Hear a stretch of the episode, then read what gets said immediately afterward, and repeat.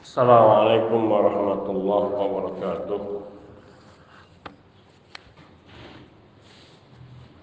الحمد لله الحمد لله الذي هدانا لهذا وما كنا لنهتدي لولا أن هدانا الله. وأشهد أن لا إله إلا الله وحده لا شريك له.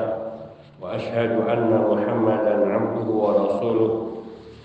صلوات الله وسلامه عليه وعلى آل بيته وأصحابه والتابعين ومن تبعهم بإحسان إلى يوم الدين أما بعد إخواني في الدين عزني الله وإياكم جميعا ورحمني ورحمكم kita memasuki hadis yang keempat dari bab atau tayyur yaitu hadis an ibnu Mas'udin marfu'an at-tiyaratu syirkun at-tiyaratu syirkun.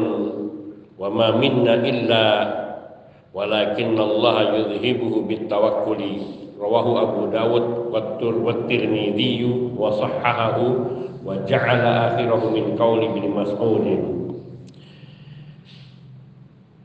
Diriwayatkan dari Abdullah bin Mas'ud secara marfu' secara marfu' artinya Abdullah bin Mas'ud mengatakan apa yang diriwayatkan dari Nabi Shallallahu Alaihi Wasallam. Marfu artinya riwayatnya terangkat sampai kepada Nabi.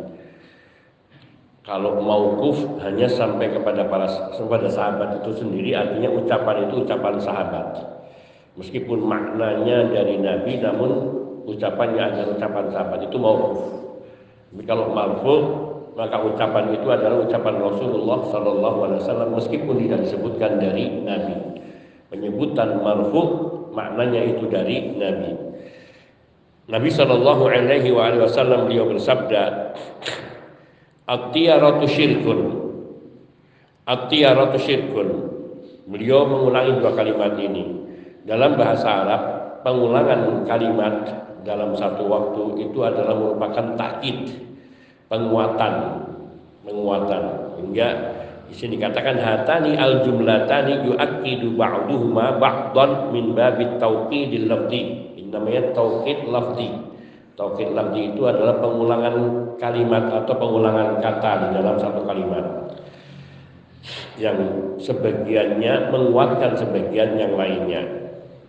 Sehingga mana at-tiyaratu syirkun bahwa perbuatan tiarah itu adalah kesyirikan bahwa perbuatan tiara itu adalah kesyirikan yaitu selalu beranggapan sial pada sesuatu atau pada hal tertentu itu adalah kesyirikan.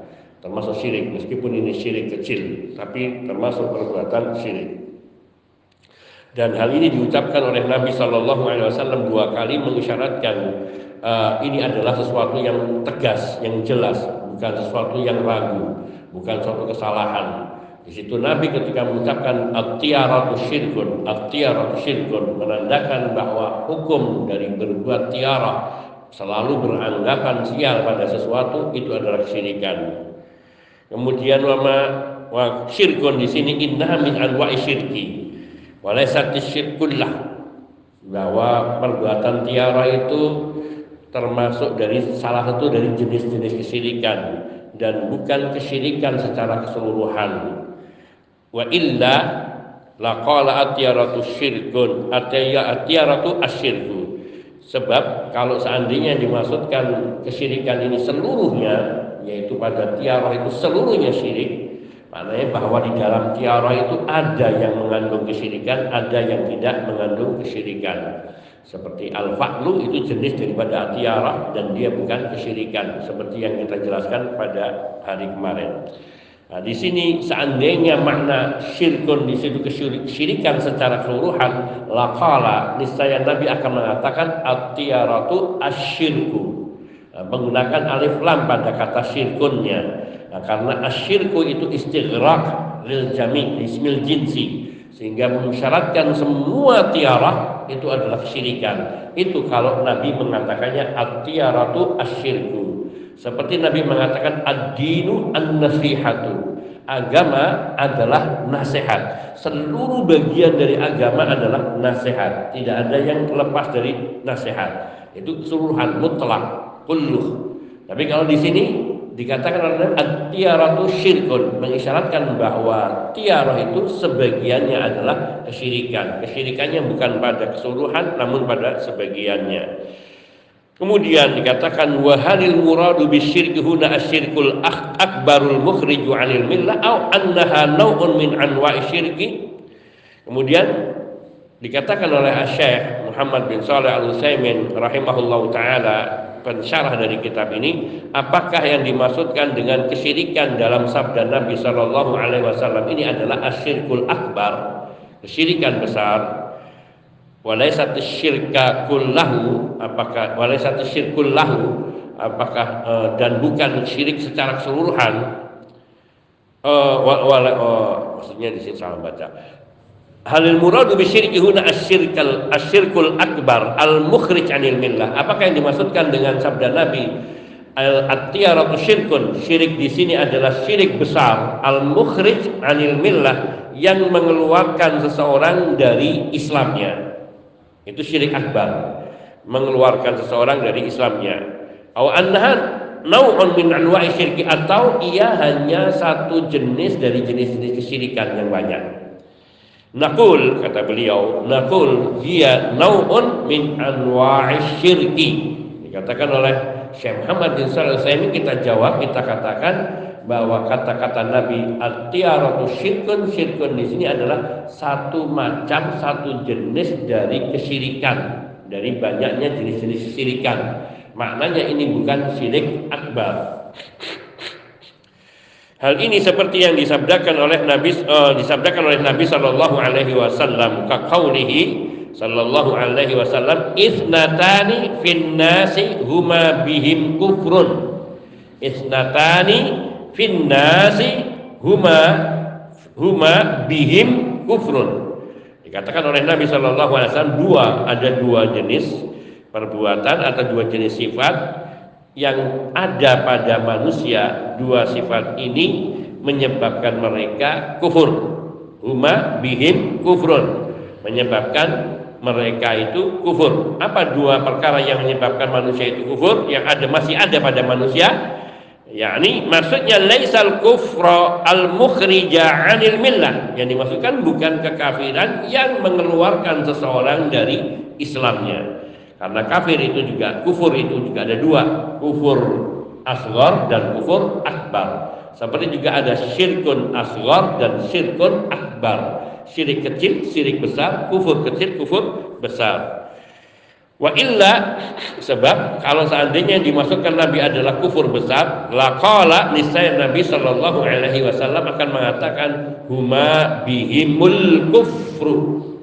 Huma bihimul kufru yang itu mengisyaratkan kepada istighraq kepada ismun lil jins pada keseluruhan sehingga maknanya kalau dikatakan huma bihimul kufru al kufrunya menggunakan alif lam maka maknanya yang keduanya akan menyebabkan manusia yang memiliki sifat ini kafir. Kafir secara total. Namun Nabi mengatakan huma bihim kufrun. Tidak pakai alif lam. Sehingga maksudnya adalah terkena mereka dengan dua hal ini terkena penyakit kesyirikan kecil atau terjatuh kepada kesyirikan kecil.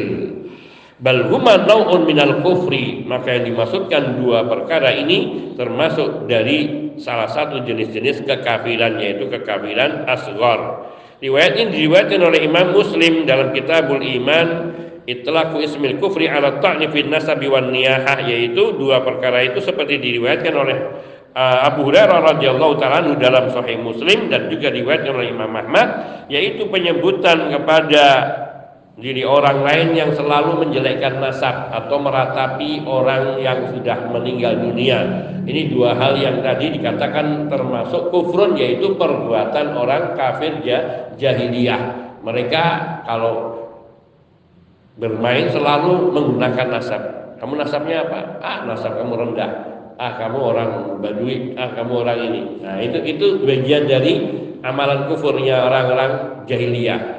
Yang satunya niyaha yang suka meratapi orang yang meninggal dunia, ditangisi, mereka berkumpul, bahkan sampai orang-orang yang mungkin dibaiki semasa hidupnya ikut berkumpul dan menangisi di hadapan jenazahnya dengan mengkoyak-koyak tubuhnya, mengkoyak-koyak bajunya. Nah, ini termasuk an-niyaha.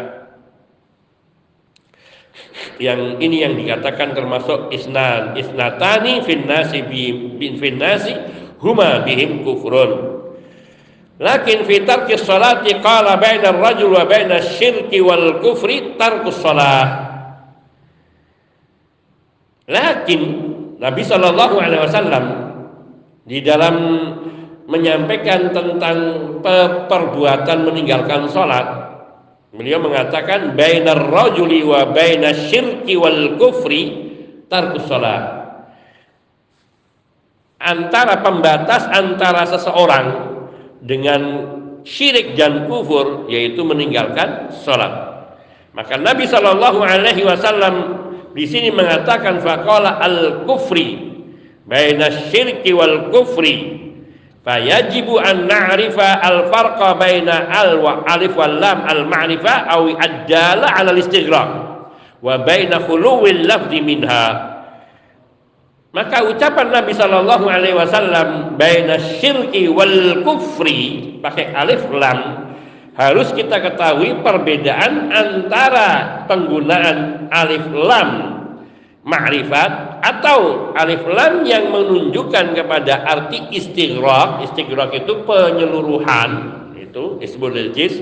Wa baina khuluwil lafzi minha dan antara terlepasnya dari alif lam atau tidak menggunakan alif lam. Yang tidak menggunakan alif lam ini yang menunjukkan jenis. Hanya jen, uh, bukan jenis apa artinya macam satu macam. Sedangkan kalau pakai alif lam itu istighraq. Fa idza qila hadza kufrun fal murad annau nau'un minal kufri la yukhrij minal millah kalau dikatakan hadza kufrun ini perbuatan kufur maka yang dimaksudkan bahwa perbuatan itu sejenis satu jenis dari kekafiran semacam perbuatan kufur yang tidak menyebabkan pelakunya keluar daripada agama, daripada Islam.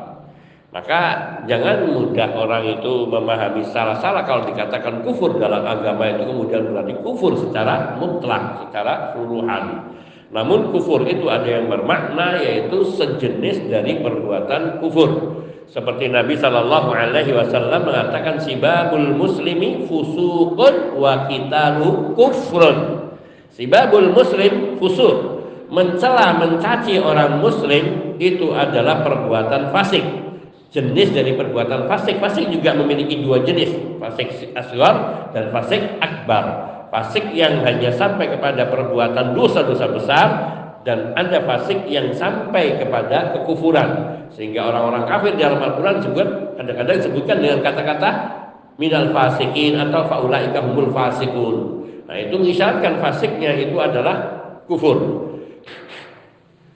Wakitalu kufrun dan memerangi orang wakitalu kufrun dan memerangi orang kaf oh, dan memerangi orang muslim wakatluhu atau wakitalu orang dan memerangi atau membunuh orang muslim kufrun adalah perbuatan kufur perbuatan kufur di sini sejenis dari perbuatan kufur yang tidak menyampai tidak sampai mengeluarkan dirinya dari Islam ini perbedaan menggunakan alif lam dan tidak ada alif lamnya. Kalau ada alif lamnya itu yang sampai mengeluarkan Islam, tapi kalau tidak pakai alif lam itu hanya sejenis dari perbuatan kufur. Ini. Wa idza qila hadzal kufru, hadza al kufru fa huwa al mukhriju minal millah. Maka bila dikatakan ini adalah al kufru pakai alif lam maka itu adalah kekafiran yang mengeluarkan seseorang dari Islamnya. Fa idza tatayyara insanun bi syai'in ra'ahu aw sami'ahu fa innahu la yu'addu musyrikan syirkan yukhriju minal millah. Lakinnahu asyraka min haitsu innahu i'tamada ala hadha as-sabab alladhi lam yaj'alhu Allahu sababa. Apabila seseorang ia berpikir tatoyur yaitu beranggapan sial pada sesuatu yang dia lihat atau yang dia dengar. Sesuatu yang dijadikan sebagai tatoyur itu kadang sesuatu yang dia lihat atau sesuatu yang dia dengar. Fa innahu la yu'addu musyrikan syirkan yukhriju minal millah maka orang yang berbuat tatoyur tadi tidak dianggap tidak dipandang musyrik dengan kesyirikan yang mengeluarkan dirinya dari Islam. Akan tapi dia melakukan perbuatan syirik, syirik kecil. Dan syirik kecil tetap termasuk perbuatan dosa besar yang harus seseorang bertobat daripadanya. Lakinnau asyraka min haitsu innau i'tamada ala hadha sababil ladzi lam yaj'alhu Allah sababan. Akan tetapi perbuatan bertatoyur itu termasuk ia melakukan kesyirikan bila dilihat dipandang bahwa ia bersandar kepada sebab yang Allah tidak menjadikannya sebab. Dia bersandar kepada suatu sebab yang tidak dijadikan sebab oleh Allah. Artinya dia menyandarkan misalnya menyandarkan bahwa rumah ini pembawa sial Nah, dia mensandarkan kesialan kepada rumah, pada rumah itu bukan sebab dari sebuah kesialan. Jadi tidak ada rumah itu yang menjadikan jadinya dirinya buruk, rezekinya sempit atau banyak penyakit, bukan rumahnya. Karena rumah bukan penyebab dari kesialan-kesialan itu. Maka di sini artinya ketika dia bertatoyur kepada rumah, maka dia telah berbuat syirik, yaitu dengan mensandarkan suatu sebab yang bukan sebab. Mensandarkan suatu sebab yang bukan sebab. Yang tidak pernah dijadikan oleh Allah sebagai sebab.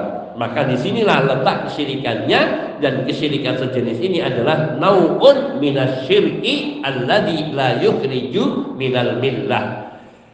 Sejenis kesyirikan yang tidak mengeluarkan pelakunya dari dari agama dari Islam. Wahada yudha'ifu tawakkula 'ala wa yuhinul azimata. Perbuatan tatayur baik kepada sesuatu yang dia lihat atau sesuatu yang dia dengar. Seperti dia misalnya mendengar burung bubah, burung hantu berkicau atau ber, bersuara hmm, dengan suaranya yang jelas. Kemudian dia beranggapan, aduh ini berarti pasti akan ada orang mati di sekitar sini maka ini namanya bertatayur dengan apa yang dia dengar. Perbuatan bertatayur yang dia dengar ini dia menjadikan dia syirik kecil dan yudha'ifut tawakkula. Alim Allah menyebabkan tawakalnya kepada Allah itu lemah. Dia lemah. Ketakutannya kepada sesuatu yang dia dengar atau sesuatu yang dia lihat dan bukan kekhawatiran kepada apa yang Allah yang Allah tetapkan di sini namanya melemahkan tawakal. Wa yuhinul azimah dan juga me merapuhkan tekadnya, merapuhkan kekuatan imannya. Wa bidzalika yu'tabaru syirkan min hadhihi nahiyah. Oleh karena itu bila dia dari sisi ini perbuatan tatoyir itu dianggap sebagai sebuah kesyirikan, sebuah kesyirikan. Nau'un minas syirki. Wal kaidah kaidahnya inna kulla insanin i'tamada ala sababin lam yaj'alhu syar'u sababan fa innahu musyrikun syirkan asghara.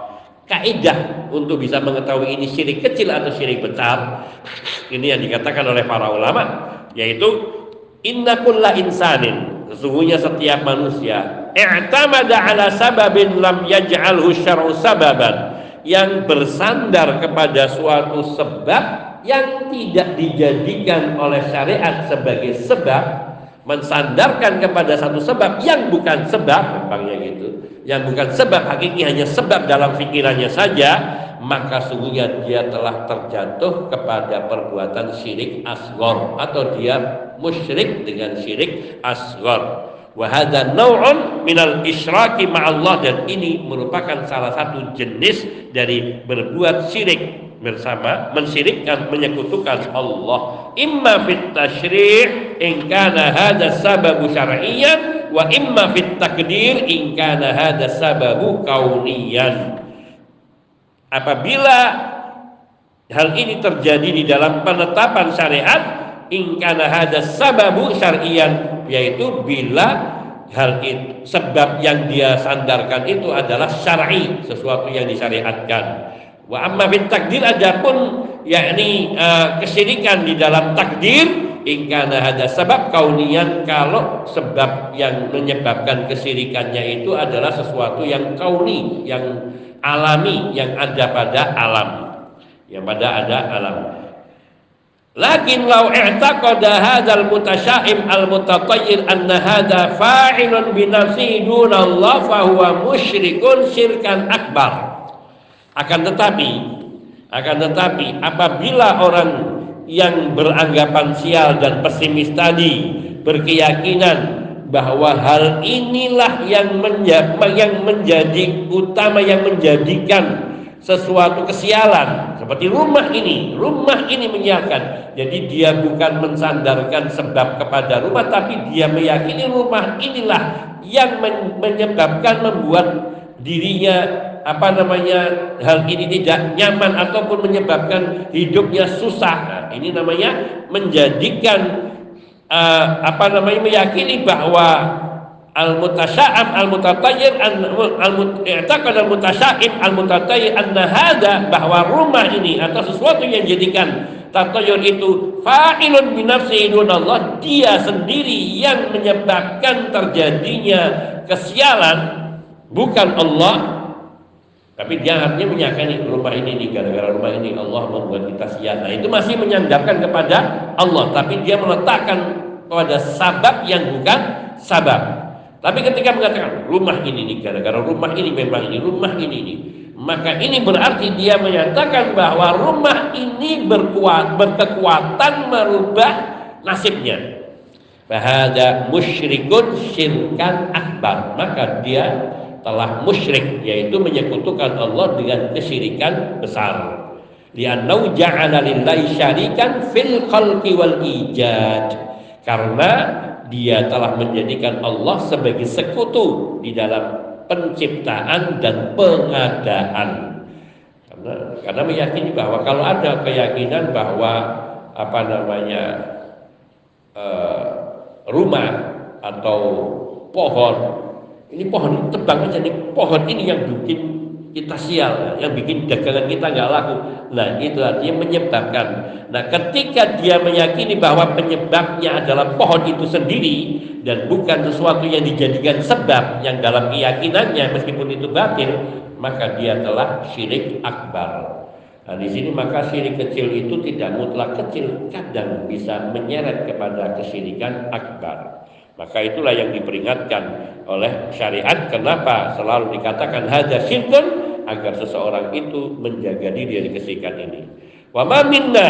Nah ini ucapan dari Abdullah bin Mas'ud ini yang juga penting. Wa ma minna dan tidak ada seorang pun dari kita illa kecuali dia telah berpikiran tatoyur. Setiap orang punya tatoyur. Setiap orang punya anggapan sial pada sesuatu. Wa ma minna jar wa majrur khabarun li mubtada'in mahdhuf.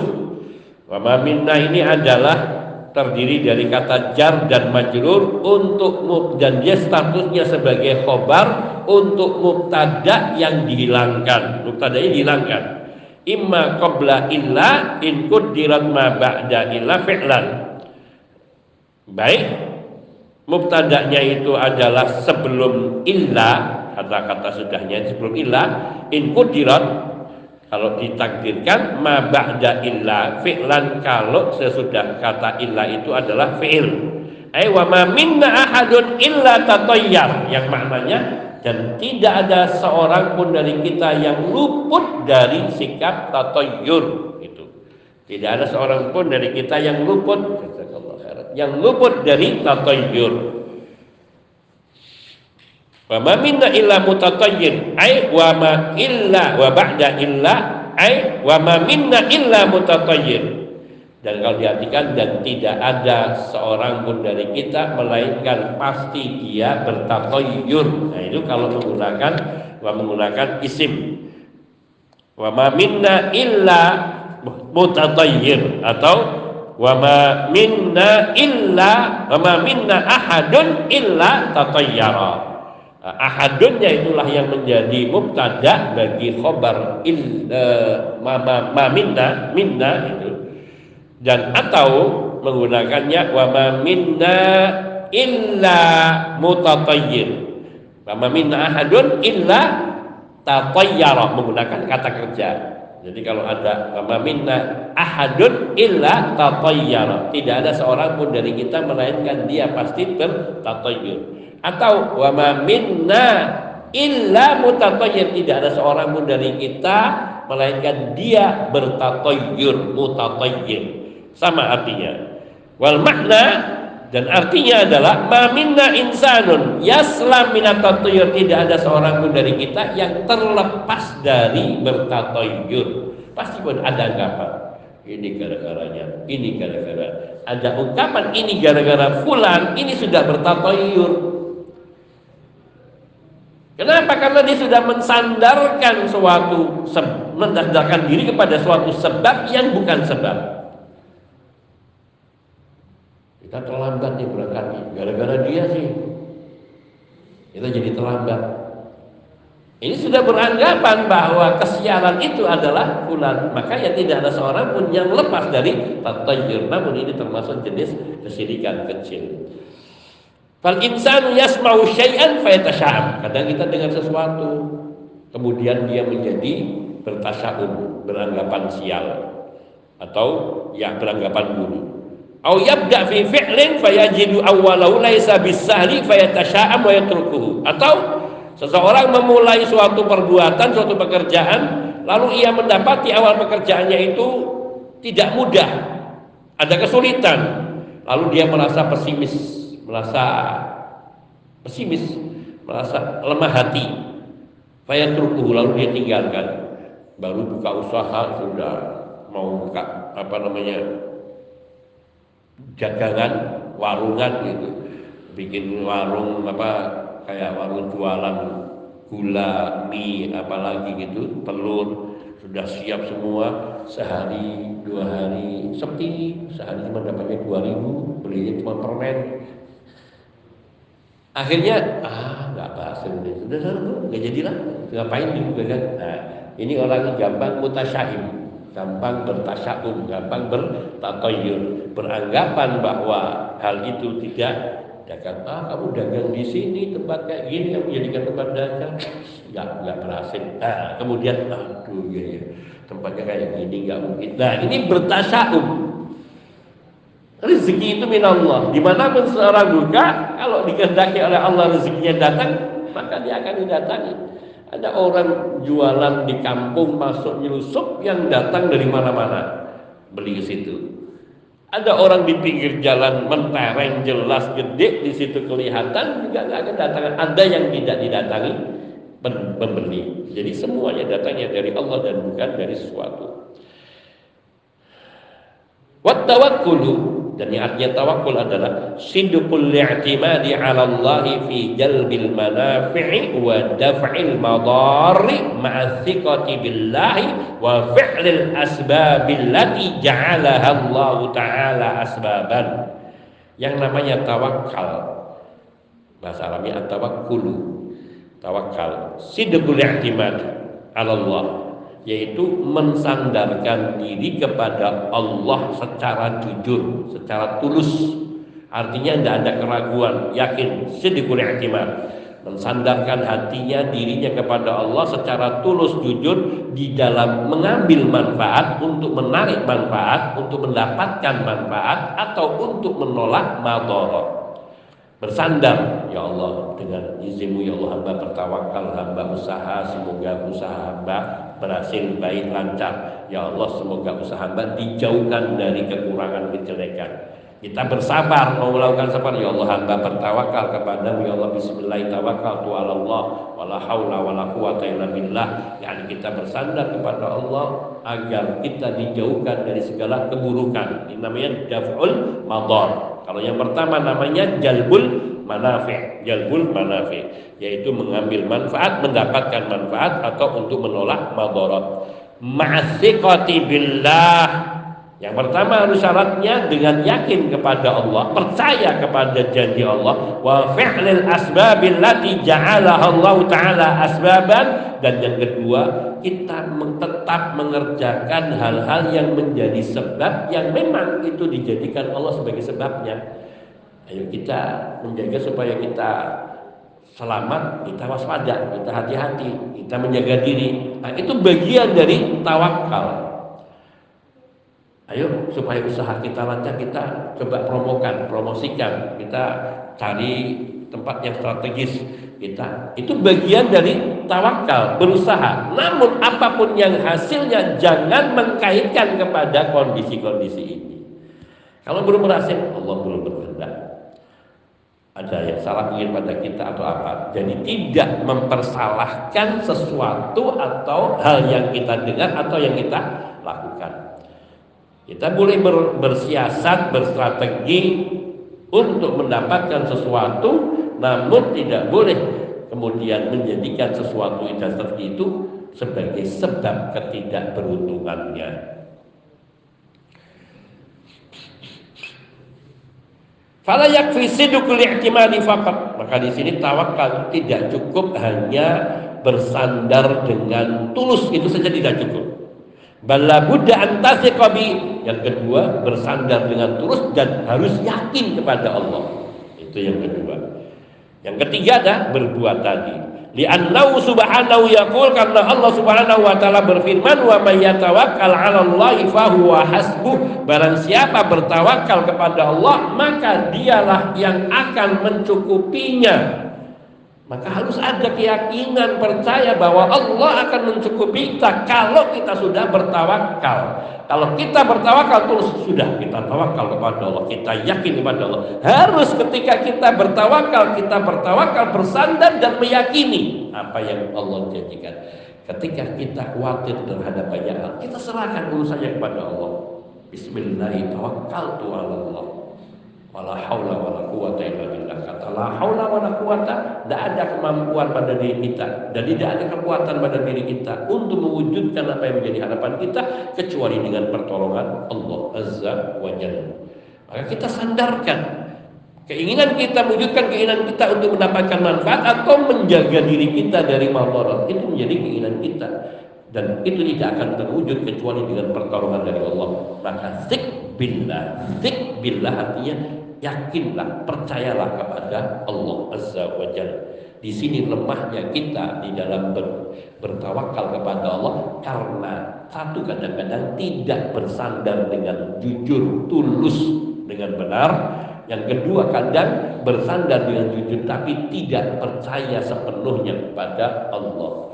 Sehingga ketika bersandar kepada Allah sudah, tapi ya nyatanya hasilnya. Nah, artinya ketika menyatakan tapi nyatanya hasilnya ini belum bersandar kepada Allah karena dia belum yakin bahwa Allah pasti akan mencukupinya. Ini kedua. Karena Allah berfirman wa may yatawakkal 'alallahi fahuwa hasbuh dan barang siapa yang bertawakal kepada Allah maka dialah Allah yang akan mencukupinya. Qauluhu kemudian perkataan Abdullah bin Mas'ud wa ja'ala akhirahu min qauli bin Mas'ud perkataan dari uh, Syekhul Islam Muhammad ibn Abdul Wahab rahimahullah dan per, dan yakni menjadikan akhir dari ucapannya adalah perkataan Ibnu Mas'ud yaitu wa huwa qaulu wa ma minna illa dan tidaklah seorang dari kita melainkan ia bertatayur ini dipandang oleh perawi sebagai ucapannya Abdullah ibnu Mas'ud dan bukan sabda Nabi Shallallahu Alaihi Wasallam. Wa ala hada yakunu mauqufan. Oleh karena itu maka di sini hadisnya sebenarnya mauquf. Wa huwa mudraj fil hadis. Yakni perkataan wa minna illa itu bagian ini adalah mauquf Mauquf itu perkataannya Abdullah ibnu Mas'ud sendiri sahabat Nabi dan bukan perkataan Nabi. Tapi yang pertama itu perkataan Nabi Shallallahu Alaihi Wasallam yang mengatakan atiyaratu syirkun atiyaratu syirkun.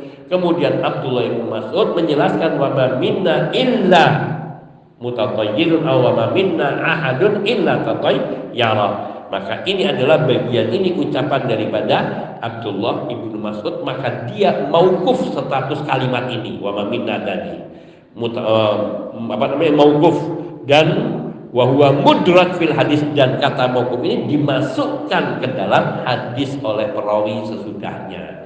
Jadi Abdullah bin Mas'ud menyampaikan hadis Nabi, kemudian memberikan komentar terhadap hadis itu. Komentar ini mauquf, artinya ucapan Abdullah bin Mas'ud dan ia adalah mudraj. Mudraj itu yang diimbuhkan ditambahkan pada sebuah hadis yang bukan hadis. Ucapan beliau dan dimasukkan dalam hadis. Dan ada banyak riwayat dari Abdullah bin Mas'ud yang serupa ini. Yang sering kali beliau memasukkan ucapan beliau yakni bukan maksudnya untuk menyampurkan dengan hadis tapi beliau ingin mengomentari yang kemudian oleh muridnya perawinya dijadikan seolah-olah masuk ke dalam hadis. Namun di situ dapat diteliti oleh para ulama dapat ditangkap oleh ulama bahwa ucapan belakangan itu bukan dari ucapan Rasul Shallallahu Alaihi Wasallam namun ucapan dari Abdullah ibnu Mas'ud dan gaya Abdul Mas'ud seperti ini dan ini bukan suatu hal yang salah maka dikatakan mauquf mudrat. Mudrat itu apa? Ayyudkhal ayyudkhila ahadun arruwat ayyudkhila ayyudkhala ahadur ruwati kala ayyudkhila ahadur ruwati kalaman fil hadisi min indi biduni bayan. Yang namanya mudrat adalah seorang perawi memasukkan ucapannya ke dalam hadis min indihi dari dirinya sendiri biduni bayan dengan tidak menerangkan bahwa ini ucapannya. Namun bahasanya dapat ditangkap. Atau karena ada riwayat-riwayat lain dari orang dari perawi lain yang menunjukkan sampai di sini. Kemudian kok di sini ada tambahan maka penambahan ini banyak diyakini sebagai mudrot yaitu yang dimasukkan oleh seorang perawi baik dari Abdullah ibnu Mas'ud maupun yang sesudahnya. Namun di sini diyakini dari Abdullah ibnu Mas'ud dan bukan dari perawi selainnya. Wa yakunu fil isnad wal matan sehingga Iya, dan ini terjadi kata mudrot ini terjadi pada sanad dan juga pada matan. Lakin aksaru fil matan namun kebanyakan terjadinya mudrot itu di dalam matan. Waqad yakunu fi awal hadis, waqad yakunu fi wasatihi, waqad yakunu fi akhirihi, wa huwa al-aktsar. Kata-kata yang mudrot yang dimasukkan ke dalam matan hadis kadang-kadang dilakukan di depan Kadang-kadang diletakkan di tengah-tengah hadis, kadang-kadang diletakkan di belakang dan yang di belakang itu yang paling sering. Jadi seperti di sini, wa minna illa tatayyara. Nah, seterusnya itu. Dan ini yang paling banyak. Misal, maka nabi awal hadis, contoh yang mudratnya terjadi di awal hadis. Qaulu Abi Hurairah radhiyallahu taala Abu Hurairah radhiyallahu taala anhu beliau berkata, "Asbighu al-wudu'a wailun lil aqabi minan nar." Sempurnakanlah wudu kalian, celakalah bagi kaki-kaki dengan celakalah akan tertimpa neraka kaki-kaki tumit-tumit yang tidak dibasahi oleh air wudu. Ucapan di sini asbigul wudu ini ucapan Abu Hurairah bukan sabda Nabi. Sedangkan sabda Nabi-nya adalah wailun al minal wailun minan nar wailun lil aqabi minan nar. Waspadalah hati-hati jangan sampai tumit-tumit kalian itu masuk ke dalam neraka. Yaitu celaka karena apa? Ketika berwudu tidak membasuh bagian tumit karena menyiram bagian depan Ketika mensiram bagian depan, sini kena bagian tumit itu sering kali tidak terkena air wudhu dan itu telah diperingatkan oleh Nabi. Nah, asbigul wudhu, sempurnakanlah wudhu kalian. Ini ucapan Abu Hurairah bukan ucapan Nabi. Ini mudraj.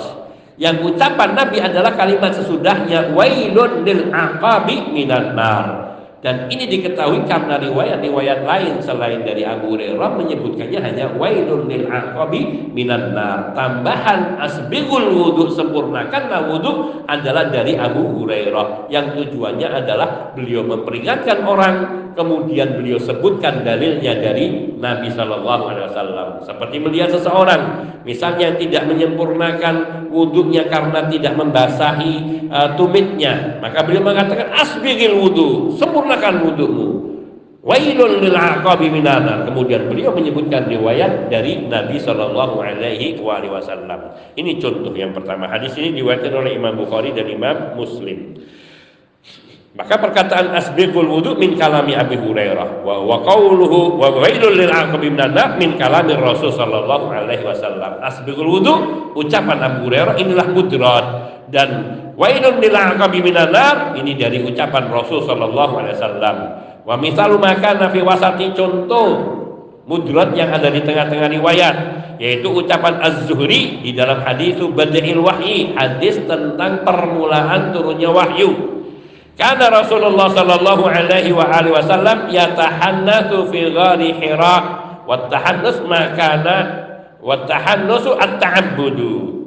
Rasulullah sallallahu alaihi wasallam dulu ketika pertama kali sebelum menjadi nabi, beliau atau dekat-dekat menjadi nabi yatahannas suka beribadah beribadah khulwah fi ghari Hira di gua Hira. At-tahannus artinya at-ta'abbud ini seperti oleh Imam Bukhari dan Imam Muslim juga. Wa mithalu ma kana fi akhir di sini karena Rasulullah sallallahu alaihi wasallam yatahannas bi ghari Hira ini ucapan ini adalah mudraj. Perkataannya Aisyah radhiyallahu taala anha yang meriwayatkan hadis ini. Nah, sebelumnya ada hadis dari Nabi dan akhirnya juga ada hadis dari Nabi Shallallahu Alaihi Wasallam. Maka ucapan di sini karena Rasulullah adalah ucapan Aisyah radhiyallahu taala anha yang mudraj. Dia bukan sabda Nabi. Wa mithalu ma kana fi akhiri hadzal haditsul ladzi dzakarul muallif. Sedangkan mudraj yang terjadi di akhir ucapan Nabi Artinya di akhir ucapan yaitu hadis yang diriwayatkan oleh muallif di sini, hadis ini. Hadis yang kita pelajari pagi hari ini tadi. Wa kadza hadis Abi Hurairah, demikian juga pada hadisnya Abu Hurairah, wa fihi faman istata'a minkum ayyuti lahu ratau falyaf'al. Abu Hurairah juga mengatakan barang berwudu itu uh, manfaatnya banyak. Kemudian beliau akhirnya mengatakan, barang siapa di antara kamu yang mampu untuk memperlama memperbawa wudhu itu akan memberikan cahaya di mukanya. Maka barang siapa yang bisa di antara kamu untuk memperlama cahayanya maka hendaknya dia melakukan. Mengisyaratkan apa? Yaitu isyaratnya bahwa orang yang ingin cahayanya terus bersinar maka hendaknya selalu menjaga wudhunya. Mana menjaga wudhunya itu banyak wudhu. Kalau batal wudhu lagi. Batal wudhu lagi Nah, kalau ini dijadikan kebiasaan, wah insya Allah itu mudah. Jadi setiap kali masuk kamar mandi atau masuk ke WC selalu selesai itu wudhu, selalu selesai itu wudhu. Maka itu akan membiasakan dirinya dan itu makna dari perkataan Abu Hurairah barang siapa yang bisa menjadikan wajahnya selalu bercahaya hendaknya dia lakukan yaitu maknanya memperlama wudhunya ada wa naktafi bihada wa insyaallah kita lanjutkan. Ini perkataan bagian akhir ini adalah perkataan Abu Hurairah. Dan hadis itu diriwayatkan oleh Imam Bukhari dan Imam Muslim yaitu fadlul wudu wal ghurrul muhajjalun min atharil wudu. Itu di dalam bab keutamaan berwudu dan al ghurrul muhajjalun yaitu orang-orang yang berwajah bercahaya dari bekas wudunya نكتفي بهذا وصلى الله وسلم على نبينا محمد وآله وصحبه أجمعين والحمد لله رب العالمين. ثم السلام عليكم ورحمة الله وبركاته.